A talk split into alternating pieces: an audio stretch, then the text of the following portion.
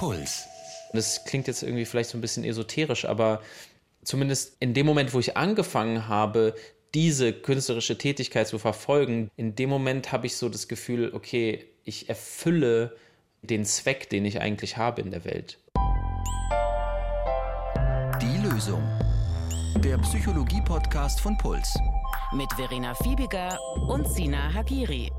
Eigentlich geht es im Leben ja darum, dass wir ein bisschen zu uns passen. Also, dass wir werden, wer wir eigentlich sind. Unabhängig von den ganzen Stimmen im Kopf, die uns sagen, was wir tun sollen, wer wir sein sollen. Zum Beispiel immer produktiv, erfolgreich, großartig, hilfsbereit bis zur Selbstaufgabe.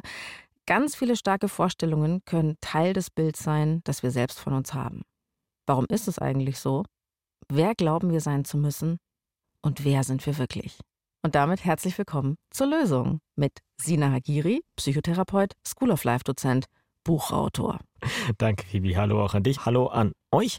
Ich sitze hier mit Phoebe. Sie ist ausgebildete Journalistin, Moderatorin, Autorin und Mutter dieses Podcasts. Es muss ja eigentlich immer ein Dreiklang sein. Man hat ja immer so drei, drei Dinge, die man tut. Also vier war zu viel. Na, Mutter des Podcasts ist, ist in Ordnung. Okay. Aber auch ein bisschen dick. durchgehen. Bisschen Also, dick aufgetragen. Ja, stimmt nun mal. Du hast ihn geboren. Das war ein Kaiserschnitt. Jetzt schon mal herzlichen Dank an Conny. Den habt ihr schon gehört gerade. Conny kam an einem Punkt in seinem Leben dorthin, dass er gesagt hat, so wie ich gerade lebe und bin und das Bild, das ich eigentlich von mir habe, die zwei passen nicht zusammen und ich muss was ändern. Und dann hat Conny sein Hobby, Musik machen, einfach mal ganz oben auf die Agenda gesetzt. Conny ist heute hauptberuflich Künstler, er macht Rapmusik, er ist aber auch wirklich eine Art Gesamtkunstwerk. Er macht auch sehr gute Musik, by the way. Finde ich. Zum Beispiel seine aktuelle Single Pfefferspray. Sie sagt Dinge wie ich hab die Regeln nicht gemacht. Während sie den Schlüssel in die Tasche packt. Ich hab mein ganzes Leben auf mich selber aufgepasst. Die Tage sind vorbei, an denen mich das traurig macht. Die Tage, an denen mich das wütend macht, noch nicht. Etwas schwingt in ihrer Stimme, wenn sie spricht, und dann versuche ich mir das anzulesen. Wenn auch nur aus zweiter Hand erleben, was es heißt, ein Mann zu stehen, wenn du keiner bist. Das ist seine aktuelle Single Pfefferspray. Und nicht nur textlich, auch gesamtkonzeptlich sieht sich Conny als feministischen Rapper. Oh. Und auch generell so in seinem ganzen Leben ist dieses Thema, was ist Männlichkeit eigentlich? Wie bin ich als Mann in dieser Gesellschaft? Es geht bei ihm um Rollenbilder, um Geschlechterklischees und diese zu überwinden, aber auch eben um dieses Selbstbild, wer bin ich? Mhm. Und wir erfahren in dieser Folge, wie Connys ursprüngliches Selbstbild war, welches Ereignis es ins Wanken gebracht hat. Hier schon mal kleiner Spoiler, es war eine familiäre Ursache und was das für Konsequenzen für sein Leben und sein Selbstbild hatte. Phoebe, danke für die Einführung. Jetzt hast du Jetzt habe ich mal ein kleines Referat uns gehalten. sehr gut abgeholt. Aber dann lass uns doch beim Anfang beginnen. Und du hast schon gesagt bei Conny, das ursprüngliche Selbstbild ist ein ganz anderes gewesen. Wie ist es denn losgegangen bei ihm? Ganz klassisch eigentlich. Also so eine Pubertät in der Jungsklicke hat er mir erzählt. Da ging es erstmal ganz viel um Äußerlichkeiten. Wir sind eigentlich super früh. Ich glaube, wir sind damals direkt mit 16 haben wir uns bei McFit angemeldet und haben dann auch direkt angefangen, Bizeps zu trainieren, Brust zu trainieren, also so diese typischen ne, Bauch zu trainieren, um sozusagen an dieses klassische Bild von einem attraktiven, durchtrainierten Mann irgendwie hinzukommen. So. Und das sind Sachen, die ich bis heute auch in mir drin habe. Also auch wenn ich gerne behaupten würde, dass ich es eigentlich nur für mich mache und so zum Spaß mache, ist natürlich mein Körperbild, wenn ich mich selber im Spiegel anschaue, dann schaue ich immer noch auf genau diese Körperpartien. Jetzt ist ja Sport grundsätzlich nichts Schlechtes. Ja, ja. Aber bei Conny war es so, dass es jetzt nicht nur darum ging, eben sportlich zu sein, sondern wirklich schon auch so Popeye-Arme haben. Mhm. Aber er hat Also auch vermeintlich super männlich dadurch. genau, er hat zum Beispiel auch gesagt, ihm ist kein Bart gewachsen und er war ewig das Babyface. Und Oh, okay, dieses, da musste er noch mehr trainieren, um das zu kompensieren. das weiß ich jetzt so nicht, aber auf jeden Fall war eben dieses Muskeln, Bart, hart aussehen, so Mhm. Bruce Willis-mäßig. Das stirbt langsam, ne? Ja, der war mehr Vaterfigur als sein eigener. Das hat er so ein bisschen ironisch gesagt, aber es war auch ernst gemeint, so Ja, gleichzeitig. Ja, ja. Und ich frage mich so, inwieweit sind so Vorstellungen auch einfach völlig okay Mhm. und wann können sie Probleme machen? Ja, okay. Also finde ich gut, dass du das jetzt nicht gleich so als Problem aufmachst, sondern sagst, es gibt doch auch einen Grad, in dem es okay sein kann. Damit hat sich die Psychologie auch viel befasst. Also auch schon im 20. Jahrhundert.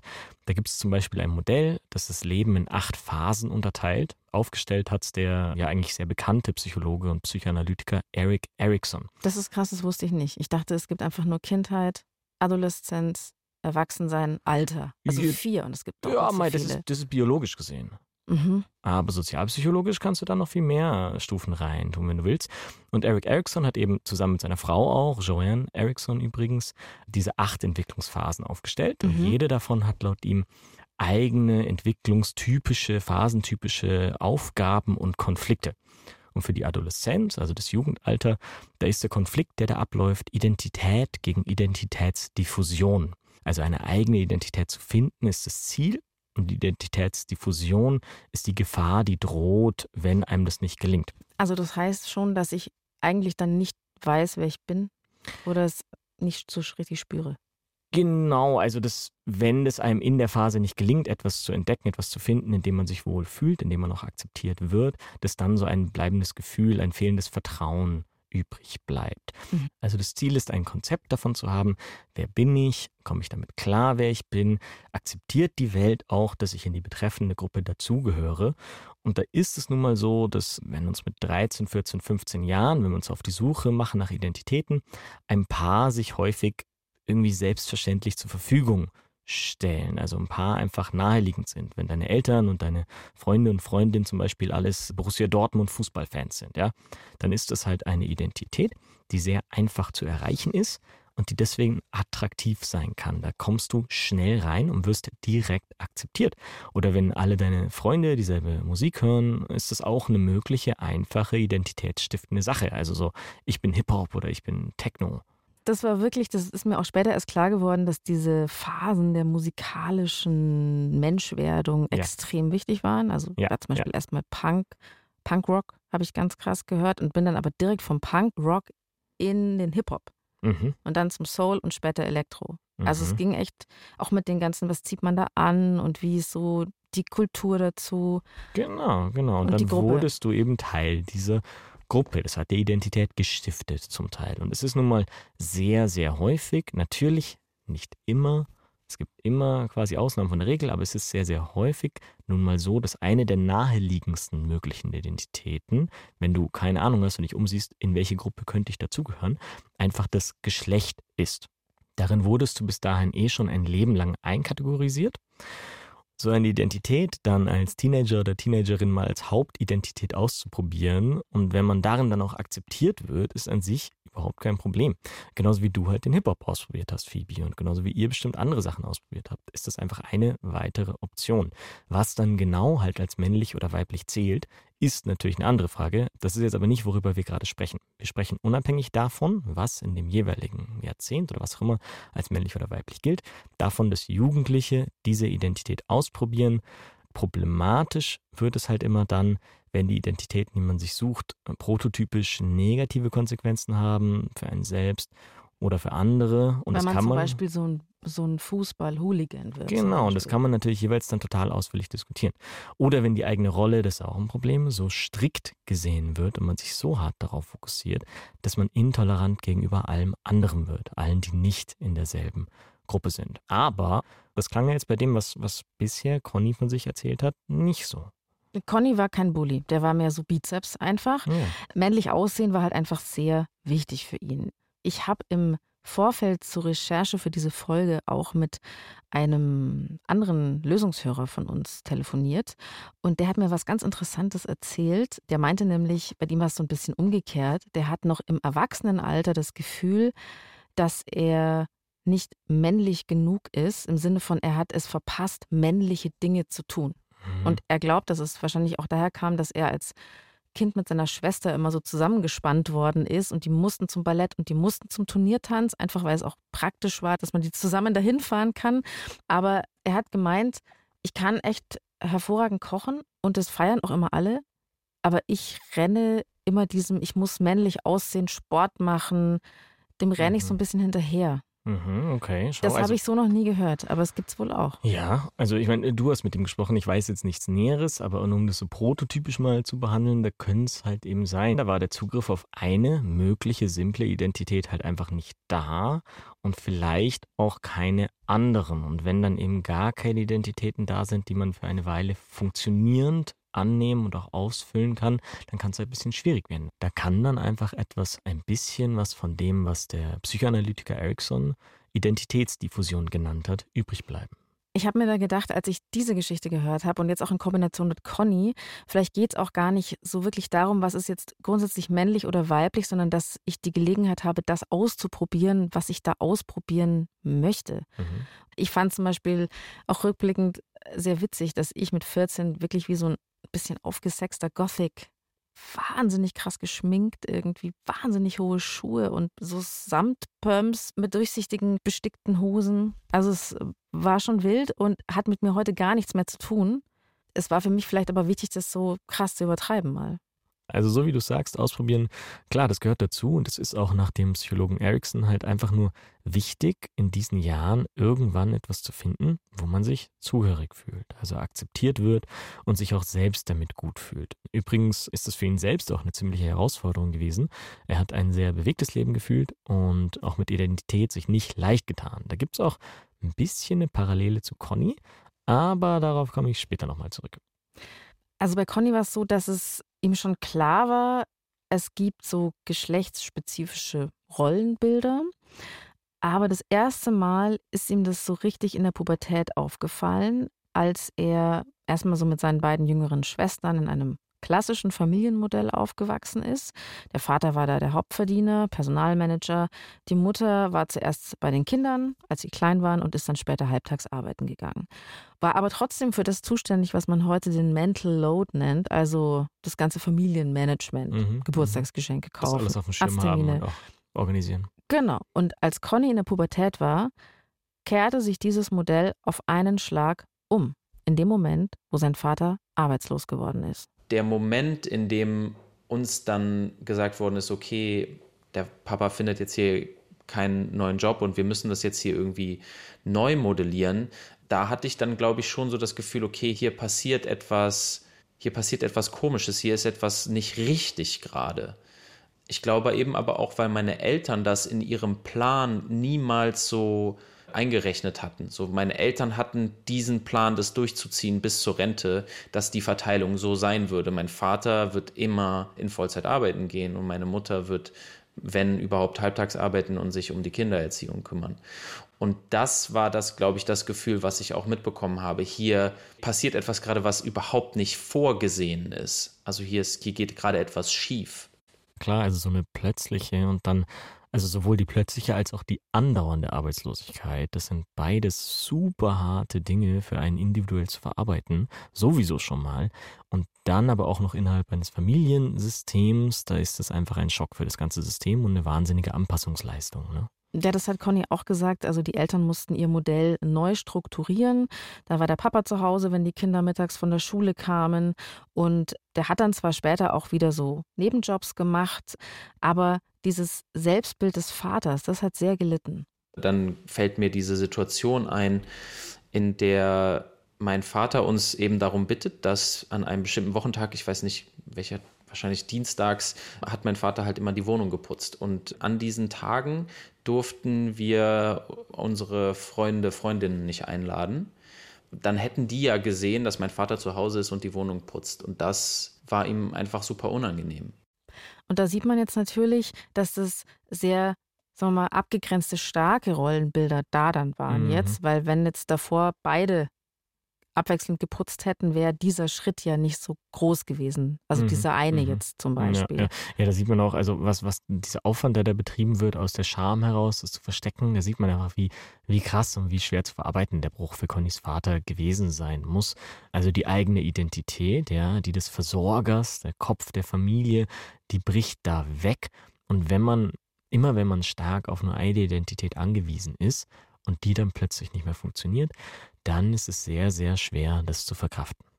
Connys Vater hatte ja lange versucht, einen ähnlichen Job zu bekommen, also auch in so einem ähnlichen Status und hat das nicht mehr geschafft. Also mit Mitte 40 den Job verloren und dann kam nichts mehr Gleichwertiges her. Und aus dieser Erfahrung heraus und dem Selbstbild, das dann nicht mehr so stimmig war, wollte er wahrscheinlich ganz stark verhindern, dass es seinen Kindern auch mal so ergeht. Er hat so für sich das Gefühl gehabt, okay, es liegt daran, ich bin zu alt. Daraufhin hat er dann in, in den Entscheidungen, die er für meine schulische Bildung und die meiner Schwestern getroffen hat, entschieden, dass es extrem wichtig ist, dass wir möglichst jung bei unseren Studienabschlüssen sind und dass wir deswegen natürlich nicht sitzen bleiben können. Also deswegen waren immer sehr, sehr gute Noten super wichtig als Personalmanager hat er sowieso, weil er natürlich, das ist ja dann eine Berufskrankheit in dem Fall, ne, dass er sozusagen immer auf die Zeugnisse guckt und sagt immer, okay, das zehnte Klassezeugnis ist super wichtig und das Abi-Zeugnis ist wichtig und da müssen die super Noten sein. Und wenn dann sozusagen so ein Jahr anstand, in dem so ein klassisches Zeugnis ist, das dann abgefragt wird bei Bewerbungsgesprächen, hat er dann halt immer nochmal extra darauf geachtet, dass wir dann besonders gute schulische Leistungen haben. Vielleicht kennt ihr das auch aus eurem Umfeld oder euren Eltern sogar. Mir kommt es zumindest recht bekannt vor, dass dieses Schnellsein total mhm. wichtig ist. Also nein, mach keine Nebenjobs, nein, hab keine Hobbys, geh einfach nur in die Schule, Brettchen bohren, einfach lernen, lernen, lernen, als ob das Leben ein Dauerlauf wäre. Mhm. Und mhm. Bei Connys Vater ging das sogar so weit, dass er Conny davon abgeraten hat, Zivildienst zu machen. Zivi, so hieß es ja, das hat man nach dem Abi gemacht, wenn man verweigert hat den Wehrdienst ein Jahr lang. Genau. Und der Vater hat Conny dazu gebracht, beim Technischen Hilfswerk einen Ersatzdienst zu machen. Das heißt, du fängst an zu studieren oder Ausbildung mhm. zu machen und musst dann Jahre an Abenden und am Wochenende diesen Freiwilligendienst leisten, um keine Zeit zu verlieren. Ach so, ich dachte, dass er den Zivi einfach skippen sollte. Aber du meinst jetzt, also er hat den Zivi quasi verteilt und parallel zur Ausbildung gemacht, damit er möglichst schnell anfängt, mhm. aber halt dann währenddessen beides gleichzeitig quasi machen muss. Ja, krass, krass, krass okay. belastend einfach und wenig Spaß. Ja, das ist krass. Das gibt es allerdings, also das, was Connys Vater da tut, das gibt es häufig, so dieses Weitergeben der eigenen Bedürfnisse an die nächste Generation. Und ich finde das ein super spannendes Thema, das mich beschäftigt auch.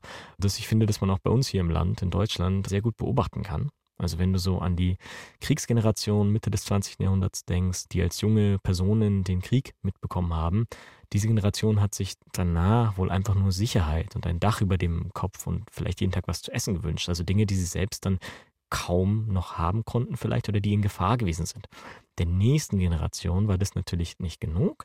Die hat sich dann den Wohlstand zum Ziel gesetzt, also mehr davon. Das waren dann das, die Kinder der 50er Jahre? Ja, sowas, ja, genau. Also halt danach die nächste Generation jedenfalls. Die zeitlichen Übergänge sind da ein bisschen, ja, kann man nicht so ganz festlegen, finde ich.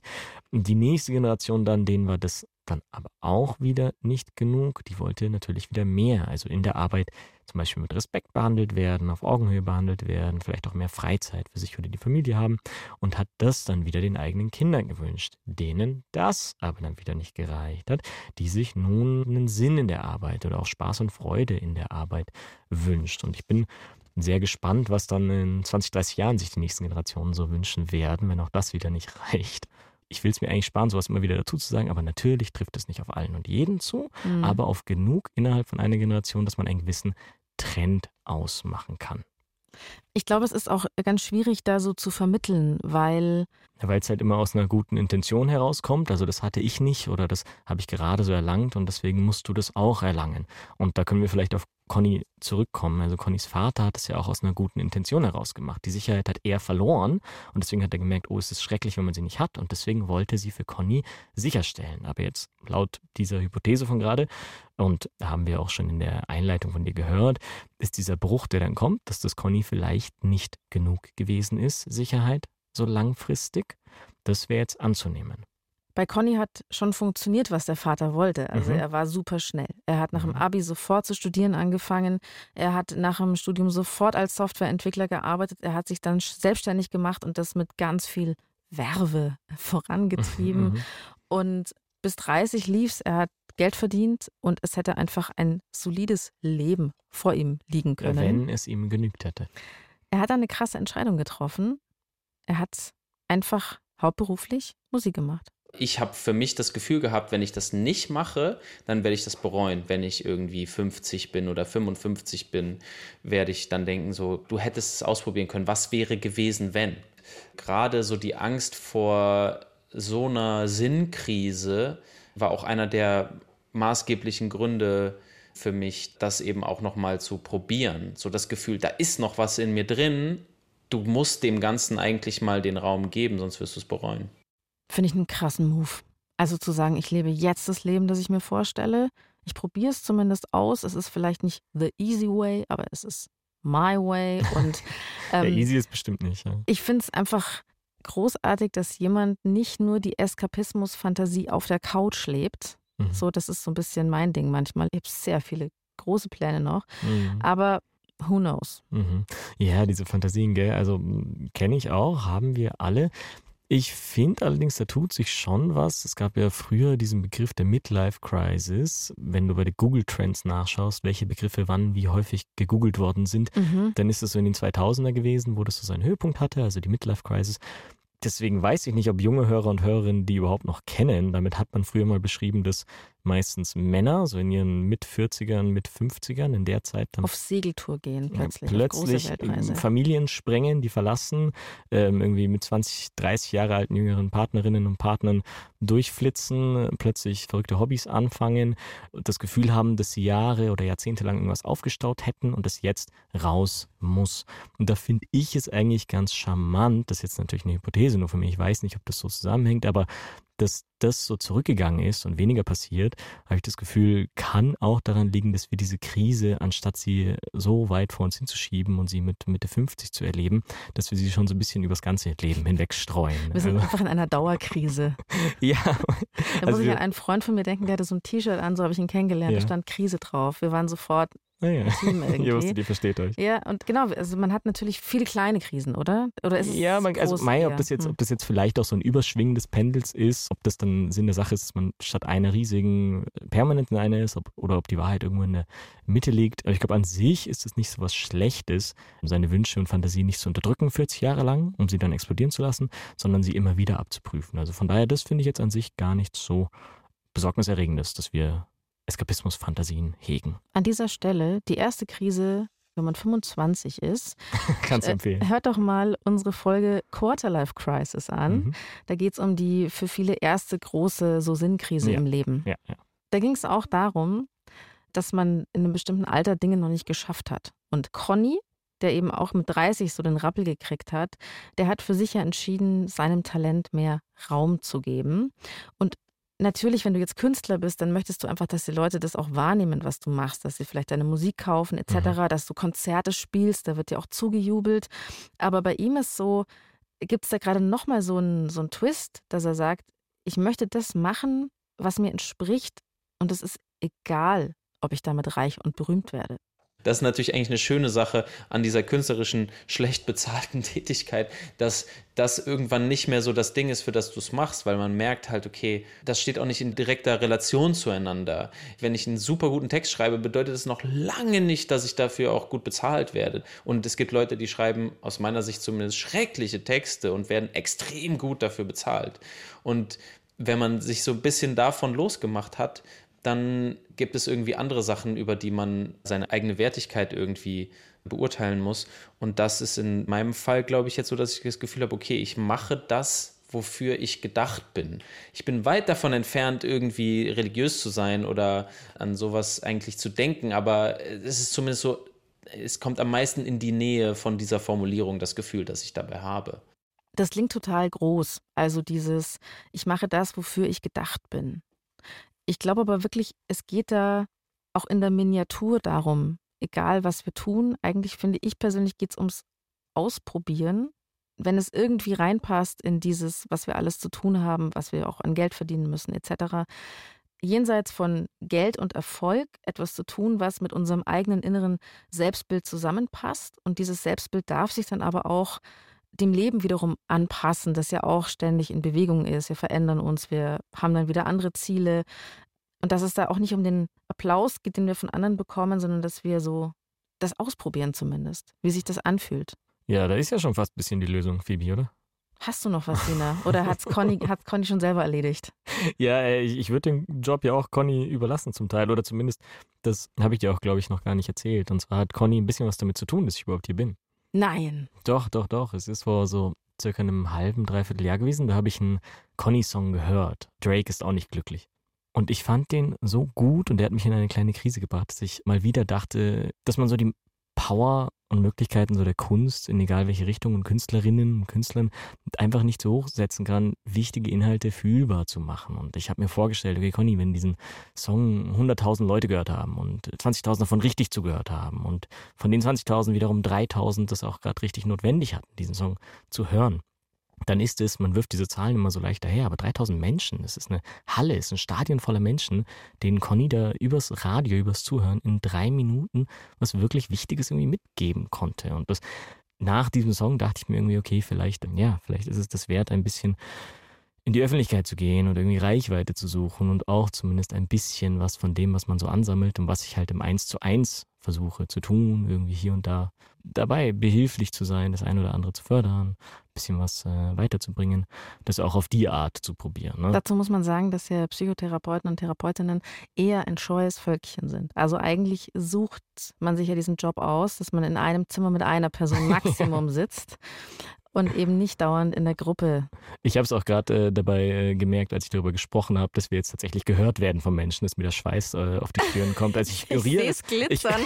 Ich, ich, ignoriere es ganz schnell wieder und fokussiere mich wieder auf dich und spreche nur mit dir. Du, mir geht es nicht anders. Ich verdränge alles, was wir hier sprechen. Okay, und euch daheim. Ich stelle mir euch als einfach drei Leute vor. Wir sind eine kleine Gruppe, die gemeinsam sprechen. Man hört jedenfalls bei Conny, den wir glücklicherweise mit reingenommen haben, heraus, dass er im Gespräch mit dir ja nicht ratlos oder auf der Suche nach Antworten gewesen ist. Er scheint einen Weg für sich gefunden zu haben, mit dem er für den Moment zufrieden oder im Einklang ist. Und daraus können wir halt diesen Teil 1 der Lösung ableiten. Aber weil jetzt nicht jeder seinen Job sofort kündigen kann, es muss nicht gleich der Vollzeitjob sein. Also bei so Selbstbild- und Identitätsthemen sind es durchaus auch die kleinen Dinge, die man aktiv tun kann dass man eben schaut, was macht ihr eigentlich für Tätigkeiten, die ihr intrinsisch motiviert macht. Also Wichtig, Dinge, intrinsisch aus dem Inneren heraus Genau. und nicht, weil wir dafür einen Drops kriegen. Dinge, die ihr macht, für die ihr nicht belohnt, bezahlt oder beklatscht oder bejubelt werdet. Und wenn diese Dinge halt auch bejubelt werden, dann Dinge, die ihr trotzdem tun würdet, auch wenn es wegfallen würde, die ihr also wegen der Tätigkeit an sich tut. Was habt ihr für Hobbys, für Freundeskreise, für Interessen? Denn solche Dinge tragen auch zur Identitätsfindung bei und auch zur Stärkung des Selbstbilds. Also wenn ihr ins Theater geht gerne, wenn ihr einen Lieblingsautor oder Lieblingsautorin habt, wenn ihr euch ehrenamtlich betätigt, einen, keine Ahnung, Sport treibt, wenn ihr demonstrieren geht, euch für eine Sache einsetzt oder einen Kartenspiel-Stammtisch mit Freunden und Freundinnen habt, dann ist das alles Teil der Dinge, die mit in die Identität einzahlen und das Selbstbild stärken können. Wie, was hast du da für identitätsstiftende Tätigkeiten? Überall, wo es geht, auch wenn ich nicht dazu aufgefordert werde, bringe ich derzeit irgendwas mit Biskuit, Boden Hm. mit. Ich konnte sehr lange, oder was heißt, ich konnte nicht, ich habe mich nicht so fürs Backen interessiert. Also ich koche ganz gerne, aber ich komme aus einer Backdynastie, möchte ich fast sagen. Also meine Mhm. Großmütter konnten hervorragenden Hefeteig machen. Es wurden 18 Sorten Plätzchen aufgetischt. Es gab bei uns zu Hause jeden Nachmittag Kuchen. Und als ich ausgezogen bin, war es für mich das Härteste, dass es keinen Kuchen Mhm. da gibt, dass wieder niemand Kuchen auftischt.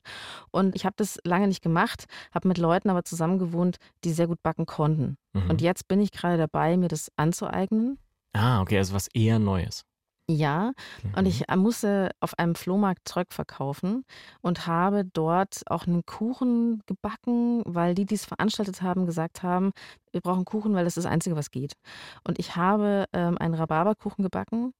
Bin kurz, war ich irgendwo an einem anderen Stand und dann wurde mir berichtet, Mhm. dass zwei Konditorinnen sich an unserem Stand niedergelassen haben, Mhm. meinen Rhabarberkuchen probierten und gesagt haben, "Ah, Nein. das ist ja ein Konditorenkuchen. Super. Ja. sehr schön, sehr gutes Beispiel. Und genau, also das zahlt jetzt quasi auf deine Identität ein, auch wenn es was Kleines ist, aber das ist jetzt Teil des Puzzles, dass Phoebes Identität ist. Du bist auch gut im Backen. Du hast den besten Rhabarberkuchen. Und man Ja. muss dazu sagen, dafür werde ich in die Hölle kommen. Ich war am, ich war am Okay, Vortag, wo ich ich den gespannt. Kuchen gebacken habe, war ich mal wieder sehr wütend, weil dieser Rhabarber im Kühlschrank lag, den ich nicht gekauft hatte. Mhm. Der wieder nicht zubereitet worden ist von einer anderen Person, mit der ich zusammen wohne. Und dann mhm. habe ich den Rhabarber klein gehackt und habe ihn in den Müll geworfen. und dann dachte ich mir, nein, man darf nichts wegschmeißen. Habe ihn wieder rausgetan, habe ihn abgewaschen und. Und das ist besagter Kuchen. Ja, Mann. Der Müllrhabarber. Ja. ja, der trotzdem überzeugt. Also du hast, um von mir jetzt mal abzulenken, du hast ja gesagt, ähm, genau, also es ist nicht so, so wichtig, dass wir das hauptberuflich machen, sondern man kann auch so mit, sagen wir mal, nebenberuflichen Dingen das eigene Selbstbild stärken, ja. mit Dingen, die uns äh, Freude bereiten. Gibt es noch so eine Art Perspektive?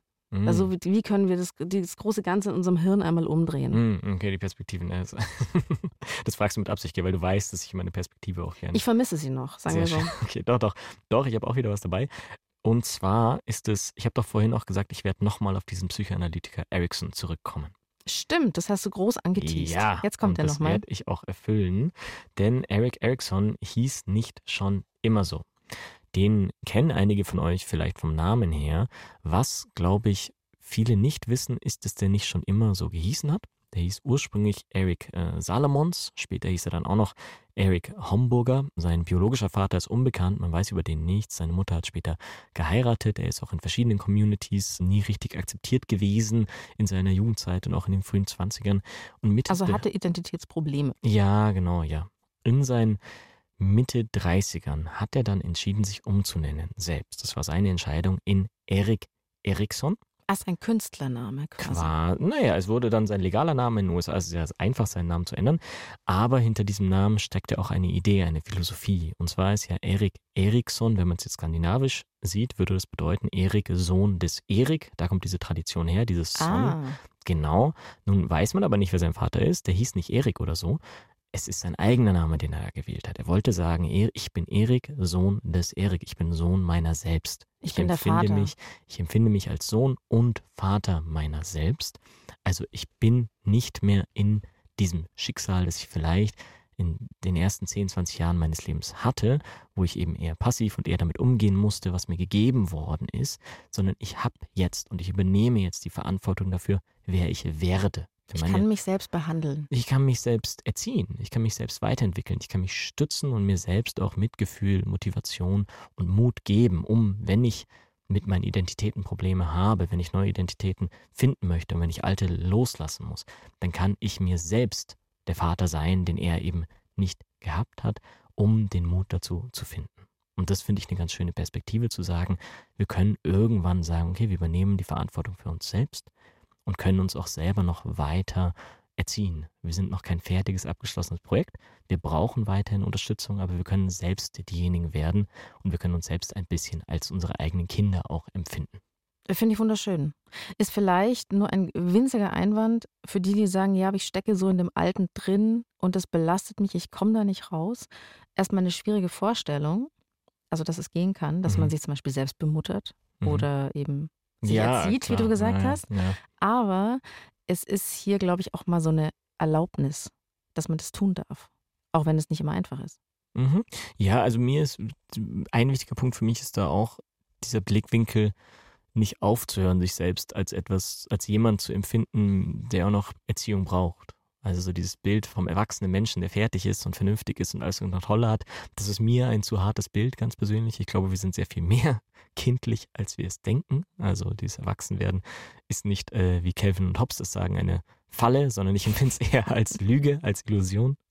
Und wenn man das mal so akzeptiert hat, dann kann man diesen kindlichen Anteil von sich natürlich dann auch selbst versuchen, elterlich beizustehen. So wie Conny es ja auch für sich selber tut. Conny, der mit Mitte 30 entscheidet, nee, mein Leben nimmt nochmal eine andere Richtung und das sich selbst dabei erarbeitet und sich selbst dabei unterstützt hat, das jetzt auch umsetzen zu können. Ne? Also er hat da den Zuspruch nicht mehr gebraucht. Es war ja sogar im Gegenteil. Sein eigener Vater hätte ihm davon abgeraten, wahrscheinlich alles hinzuschmeißen. Aber Conny hat sich selbst diese Rolle gegeben. Conny hat selbst für sich entschieden. Er macht das, er traut sich das zu und sich dabei selber bestärkt. Und finde ich, ist dabei auch sich selbst ein guter Vater, weil er auch sich ein bestimmtes so Zeitlimit gesetzt hat. Also er hat mit 30 ja das entschieden mhm. und dann gesagt, ich kann mir das jetzt ein paar Jahre so leisten, in Anführungsstrichen. Und irgendwann werde ich wahrscheinlich, wenn ich nicht genug Geld verdiene, wieder was anderes machen müssen. Aber so, ich habe mich da im Blick. Mhm. Ich werde mich nicht darin verlieren. Ja, also hat quasi wie gute Eltern quasi den Raum zum Ausprobieren gegeben, aber schon auch zumindest auf die Grenzen hingewiesen. Ne? Ja, fand ich, ähm, Gute Selbsterziehung. Ja. ja, fand ich irgendwie sehr erwachsen. Aber danke, Conny, an dieser Stelle. Mhm. Vielen, vielen, vielen Dank, Conny, Ja. dass du mit uns gesprochen hast. Und danke auch von mir für die Inspiration zur Lösung zu gehen. Und ihr hört mal in Connys Album rein, wenn ihr Bock habt. Manic Pixie Dream Boy Volume 1 könnt ihr überall streamen, besser noch kaufen. Oder ihr schaut auf Insta, Conny Calls Shotgun heißt er da. Oder ihr sucht ihn einfach Conny großgeschrieben, da findet ihr ihn auch. Und auf YouTube. Und überhaupt. Und vielen Dank auch an euch, wie immer, fürs Zuhören. Wenn ihr Fragen zu dieser Folge habt, wenn zum Beispiel etwas unklar gewesen ist oder wenn ihr Feedback und Fragen an Phoebe und mich persönlich habt, dann schickt sie uns doch per E-Mail an die.loesung.deinpuls.de. Die Redaktion sammelt und liest all diese Fragen und gegen Ende dieser Staffel wollen wir eine QA-Folge machen, in der wir so viele wie möglich davon beantworten. Ihr könnt uns auch gerne per Sprachnachricht kontaktieren über die 0151 1218 und 4 mal die 5 im Messenger eurer Wahl. Da könnt ihr uns gerne zum Beispiel Themenvorschläge schicken oder einfach eure eigene Geschichte erzählen. Die Redaktion hatten Alexander Loos und Marion Lichtenauer. Produktion Hanna Meyer. Community Management Felisa Walter. Sounddesign Benedikt Wiesmeier und Enno Rangnick. Grafik Max Hofstetter, Lea Tanzer, Veronika Grenzebach und Christopher Russ von Rosen. Es gibt nicht die Lösung. Aber jeder Schritt zählt. Puls.